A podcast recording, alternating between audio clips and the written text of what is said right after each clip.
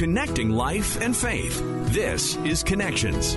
Welcome to Connections. I'm Colleen Hood. Women in the Bible overcame challenges with courage and faith and can teach us about leadership, character, and strength. Their message for us today with God, all things are possible. We're joined today by Marina Hoffman. She is an expert on women in the Bible. She's also an award winning writer recognized for fresh insights and a positive perspective. She herself also has an amazing story of God rescuing her life after a serious car crash and delivering her from anxiety. Today on Connections, she's going to share that story. She's also going to talk about her new book, Women in the Bible, small group Bible study. We're going to hear that and so much more today on Connections. We're joined today by author and professor Marina Hoffman. We're going to get around to the book in a little bit, Women in the Bible, Small Group Bible Study. But first of all, you yourself have an absolutely amazing story that needs to be shared because it is one of tragedy, but one of beauty. So tell us a little bit about what happened in your life back in 2014. Yes, we were driving home from a family event about a few hours north of our home in Ontario, coming back from Sudbury. And I had just finished my doctorate and I was really excited for a new chapter of life and a new career to be launched. And out of the blue, someone from the oncoming lane on the highway crossed the line. We don't know what happened in 30, in just a moment, at one or two seconds he he drove his car into us and his engine drove into the driver's seat and it would have crushed my husband. Thankfully, he had thrown his body over to save me. So we both lived through the experience, but had many injuries to deal with. Tell us a little bit about those injuries because they were significant. They weren't just your typical scratches and bruises, they were really significant injuries. Yes, the most important life threatening injury was that my bowels had been lacerated in four places. So I was turning septic and almost dead by time we got back to Sudbury in the ambulance. So that was immediate uh, surgery intervention. And that was okay. It left a lot of scar tissue that to some degree still bothers me. But the long journey ahead that didn't have a surgery to fix was depression, severe PTSD, anxiety, and this went on for a long time. I was really a mess. I had severe amnesia. I couldn't even talk, Colleen. I couldn't even say yes or no without stuttering for two solid months. And you are a scholar. You you know a lot. You are a very intelligent woman. How did this impact your life and what you were doing in your life? It was devastating because really my identity in terms of a group of people tended to be the smart one. You know, if we had a question, little trivia, I was the go-to. This is before everyone Googled everything. So I kind of took a bit of identity in being the smart one. I wasn't the funny one or su- such. So here, my identity was so dramatically changed and in a sense gone I asked myself, who was I? What was I going to do with my life? What was my possibility for the future? I thought I didn't have any future at all. And obviously, you did have a future and you've managed to uh, almost overcome everything. Tell us a little bit about where you are in life at this point. Yeah, it was unbelievable. But a year and a half later, I was teaching at a university. And that's not to say at all that I was totally healed. It was more to say how desperate we were. We thought life could not get worse. And I had had this job opportunity before the accident happened. And I told them I had a lot of issues and was struggling, but they didn't say anything. They're just, come on, what, are you going to start? What's so we delayed a year and a half and then we thought, you know what? We'll just do it. We'll make a life change. Life can't get worse. But it really got better. It was amazing. And in the first few semesters, I had a lot of struggles. I still would forget words and stumble. And the fun dynamic that was created is I would mutter to myself, Oh, what's that word? And four or five students in the front would just jump up and try and help me teach and find the word. So these little weaknesses I had that would creep up several times, even in a half an hour, really bonded our class. So it turned out better than I could have imagined. Now, you are the author of a new book. It's called Women in the Bible Small Group Bible Study. Did this incident help to inspire you to put this together, or tell us a little bit about what did inspire you to write this? Entirely. Before the accident, I was studying women in the Bible in academic sense and scholarship. I was publishing articles. But then after the accident, when I revisited these stories, I really saw other dynamics. I realized these women were in situations so much like my own. Desperate, they faced major limitations. In a sense, many of them are broken. And I found such incredible inspiration. And in time, when I got much better and was able to write again, I thought I really want to share these stories with other women because they so encouraged and inspired me. Tell us a little bit about a few, maybe, of the stories or your favorite story that you share in there that most relates to you.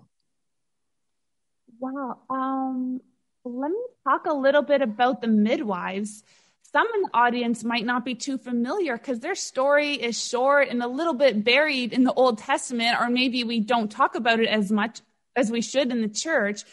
But the, the Hebrew babies are under threat when the Pharaoh calls the midwives and tells them to kill all the baby boys.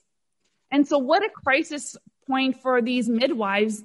These two women have spent their life and their career bringing about children into the world, helping moms, helping babies, bringing life. And now they're commanded to do the very opposite. So what do they do? How do they respond? Well, in a sense, they're totally extraordinary. They're fearless. They decide to defy the Pharaoh's orders.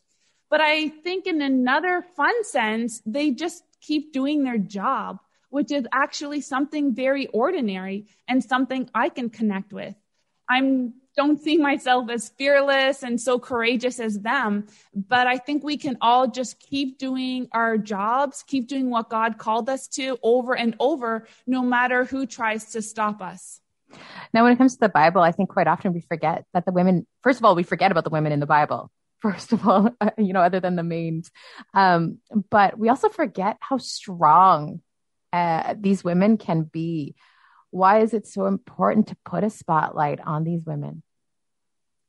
Well, that's just the point, Colleen. I fully agree. They have an inner strength and a commitment to God, a commitment to their faith that can inspire us, but also that we can relate to. And no matter what they face, they keep moving forward and sometimes they don't see God act right away in their life. Sometimes they wait years and maybe it's actually decades before they see God intervene for them. But through all that time, they're faithfully committed to God. And I think that's a call and encouragement to all of us. So when you say that, how can stories like that and, and stuff like that help people who who may have gone through a situation like yours or who may be suffering through something else or even right now in the pandemic there's a lot of people that are just I don't know what word to use, thrown off um, and are suffering either grief or just uh, this new world of emotions. How will these stories encourage those people? I think the main message is to keep moving forward. And I think of Hannah. She really wanted a child. And I think we can relate to the sense of impossibility in that wish. I mean, we try, but there's a sense in which it's in God's hands and we can't force certain things in our life. So here she is suffering with infertility. And how does she respond? She gives her pain to God. There's beautiful prayer. She pours out her heart. It's just this intimate glimpse we have of her and God in this moment of prayer. So she gives her pain to God. She prays wholeheartedly. And then this phenomenal verse says, Then she got up, she ate, and she went on her way. And Colleen, there was no indication at all in that moment. She couldn't have possibly been pregnant in that moment. And yet, what a picture of trusting God. And I've been there. Even one of the injuries we had, the doctor said we had basically no chance of having a child. There was some ridiculous number, 0.00001. And I thought, you know, this is an impossible situation. What am I going to do? And for me, it was a moment of giving up. And I think a lot of us have felt that way this last year and a half. We've given up. We're not in control. But can we give that pain to God? Can we pray wholeheartedly? And then can we get up and go forward trusting God even before we see God work in our lives? So many people can relate to that in this time. tell us a little bit about how your book is set up and why you specifically picked that way. Sure. I started off by writing a personal devotion and I tested it out with a bunch of female leaders actually across Canada that I knew. And they said they loved it so much. The insights were great, but they wanted to share it with their small groups, with other women in their life, with their church. So I went back and added an icebreaker, um, just a few more questions and set it up so that it can be a small group. So it's very versatile. A person can go through the background, the questions, the reflections, the prayer at the end individually in their own time, but they can also get a group of friends. And I love that, Colleen. I love the idea of studying community, uh, studying the Bible in community, even if it's just on Zoom in our day. We, I think we need community. And I was just going to say that how important is it to be together as a group? Because not only is there that connection, but there's that opportunity to maybe learn things or hear stories that we might not have heard if we were just studying this independently. Oh, so true. And, you know, my own life reflects that because when I read the Bible every different season in life, I see all new things. But I absolutely love hearing the perspectives of others. And this happens every day in my life because I teach Bible at the university. And some of those students, they say things that to me are phenomenal. And that might sound crazy, right? Because I've been mm-hmm. studying the Bible for all these years. And that you, you get someone who's a new Christian or young or just have such a different background than me and they see things so differently, it's a very rich experience. Who are you hoping will pick up this book? Are you wanting women to pick up this book only, or do you want the men as well to pick up this book so that they can learn about how strong women can actually be? You know, it will encourage women for sure. And I think they'll see a whole new aspect to the women in the Bible that they can relate to. And as you said earlier, has not been talked about much in the church.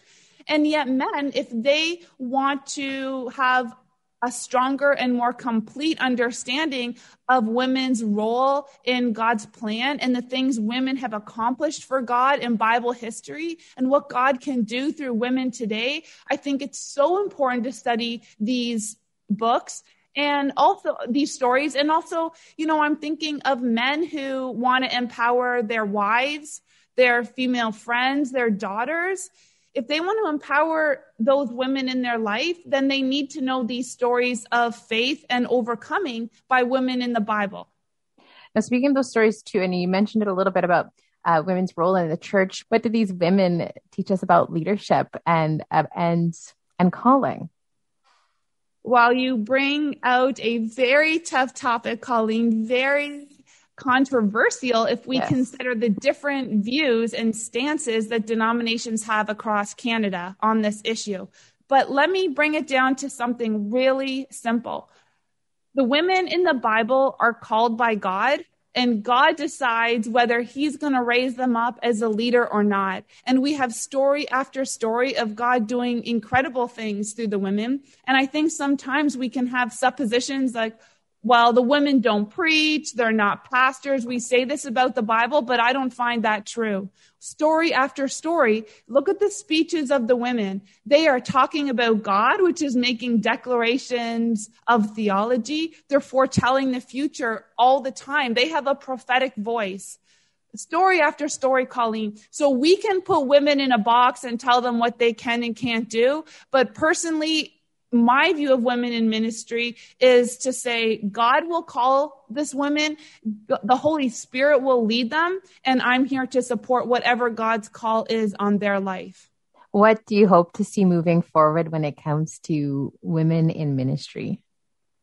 I think, a greater voice. Women in the Bible have incredible things to teach us, but women of faith today have incredible things to teach us too through their life stories, through the insights that the Holy Spirit has spoken to them, through their ability to study the Bible and communicate it. And women have influence in our society. They are leaders. So we need to make sure that they ha- are able to use their position as a voice for the message of Christ. For people who want to learn about your book, want to learn more about you, how can they go about doing that? Well, if they visit the website womeninthebible.info, then they'll find everything they need. There's also a free video series. There's it's freely accessed. You don't need to give your email or anything else. And so if you want to learn the stories that way, the videos are free. If they want to order the book, learn more about me, and everything is there on at womeninthebible.info. And for the women that are listening to this and think, uh, you know what, I'm just the caregiver. Um, I'm just the one who, you know, loves on people. What would you say to them? There is no just in God's perspective and in God's kingdom. And I think of Hannah, and we talked a bit about her story, but if we go beyond her story and look at the life of that child she prayed for, all the things that are evident in Samuel's life and leadership are reflected in Hannah. He is a person of prayer. He is a person that leads by faithfulness, by a faithful example one item after another. And so just because Hannah only has a small portion at the beginning of the book does not mean she does not have a huge influence. And we can go beyond her son's life to look at all of Israel. We know the story of the Old Testament, right? It's that the Israelites failed time and time again to follow God. How should they have acted? They should have looked at the life of Hannah. So we can even say the the story of Hannah and her example sets the tone for the rest of the entire kingship of the Old Testament. And that's a powerful legacy, even though others may say, oh, she was just a mom. No, there's no just. And we can all have a part in that, just supporting one another, even as women, supporting each other's voice, building each other up, encouraging. It's, it's a very, um, intimidating place to be, maybe especially for women to have a voice in the church. But if God has given you a call to speak, then we can follow that call and know that the Holy Spirit will make a way.